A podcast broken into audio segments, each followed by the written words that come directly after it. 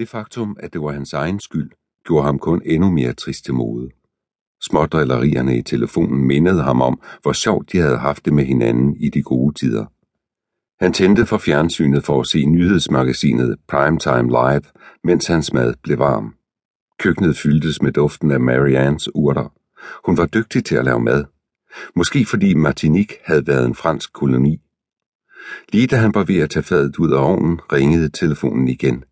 Denne gang var det Preston Bark. Han lød rystet.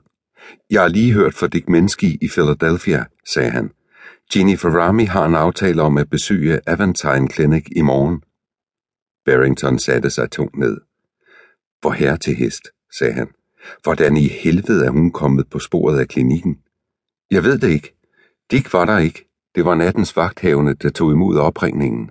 Men til syneladende sagde hun, at nogle af hendes undersøgelsesdeltagere havde fået behandling der for mange år siden, og nu ville hun gerne kontrollere deres journaler.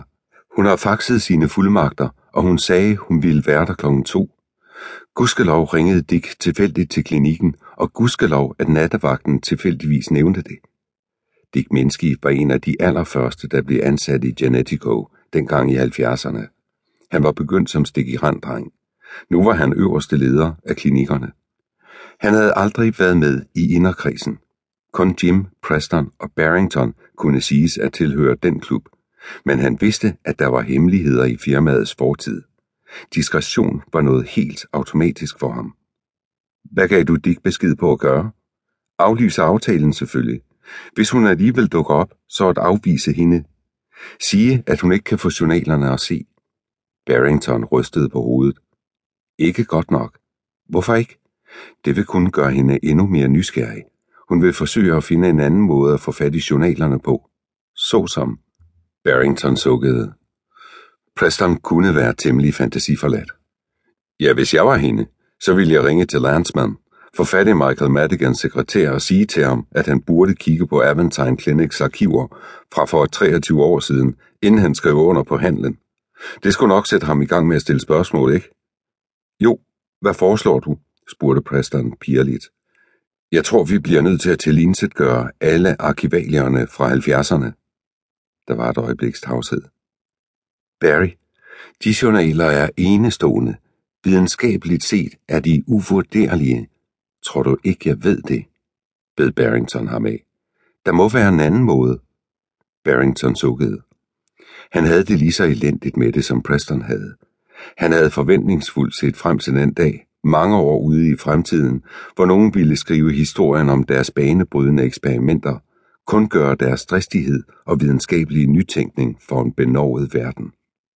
Det knuste hans hjerte at se de historiske beviser udslettet på denne skyldbevidste og lyssky måde, men det var uundgåeligt nu. Så længe journalerne eksisterer, er de en trussel for os. De er nødt til at blive til indsætgjort, og det må hellere ske med det samme.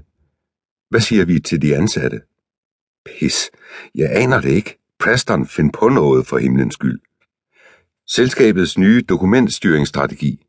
Bare de begynder at makulere i morgen tidligere, er ligeglad med, hvad du siger til dem. Du har nok ret. Godt, jeg ringer tilbage til Dick med det samme. Ringer du så til Jim og fører ham ajour? Det skal jeg nok. Farvel. Barrington drejede Jim Proust privatnummer. Hans kone, en pjusket kvinde med noget kuget over sig, tog telefonen og gav den til Jim. Jeg er gået i seng, Barry. Hvad helvede er der nu? De var alle tre begyndt at bide af hinanden. Barrington fortalte, hvad Preston havde meddelt, og de forholdsregler, de havde besluttet sig for. Fint træk, sagde Jim, men det er ikke nok. Denne Ferrami-kvinde kunne komme efter os på andre måder. Barrington mærkede et pludseligt anfald af irritation. Intet var nogensinde godt nok til Jim. Uanset hvad man foreslog, forlangte Jim altid hårdere, mere yderliggående forholdsregler. Men han undertrykte sin ærgelse. Jim lød fornuftig denne gang, indså han. Jenny havde vist sig at være en rigtig blodhund, utrættelig i sin forfølgelse af færden. Et enkelt tilbageslag ville ikke få hende til at give op. Jeg er enig, sagde han til Jim. Og Steve Logan er ude af fængslet, hørte jeg tidligere i dag. Så hun er ikke helt alene. Vi er nødt til at tage os af hende på længere sigt. Hun må skræmmes væk. Jim, for himlens skyld.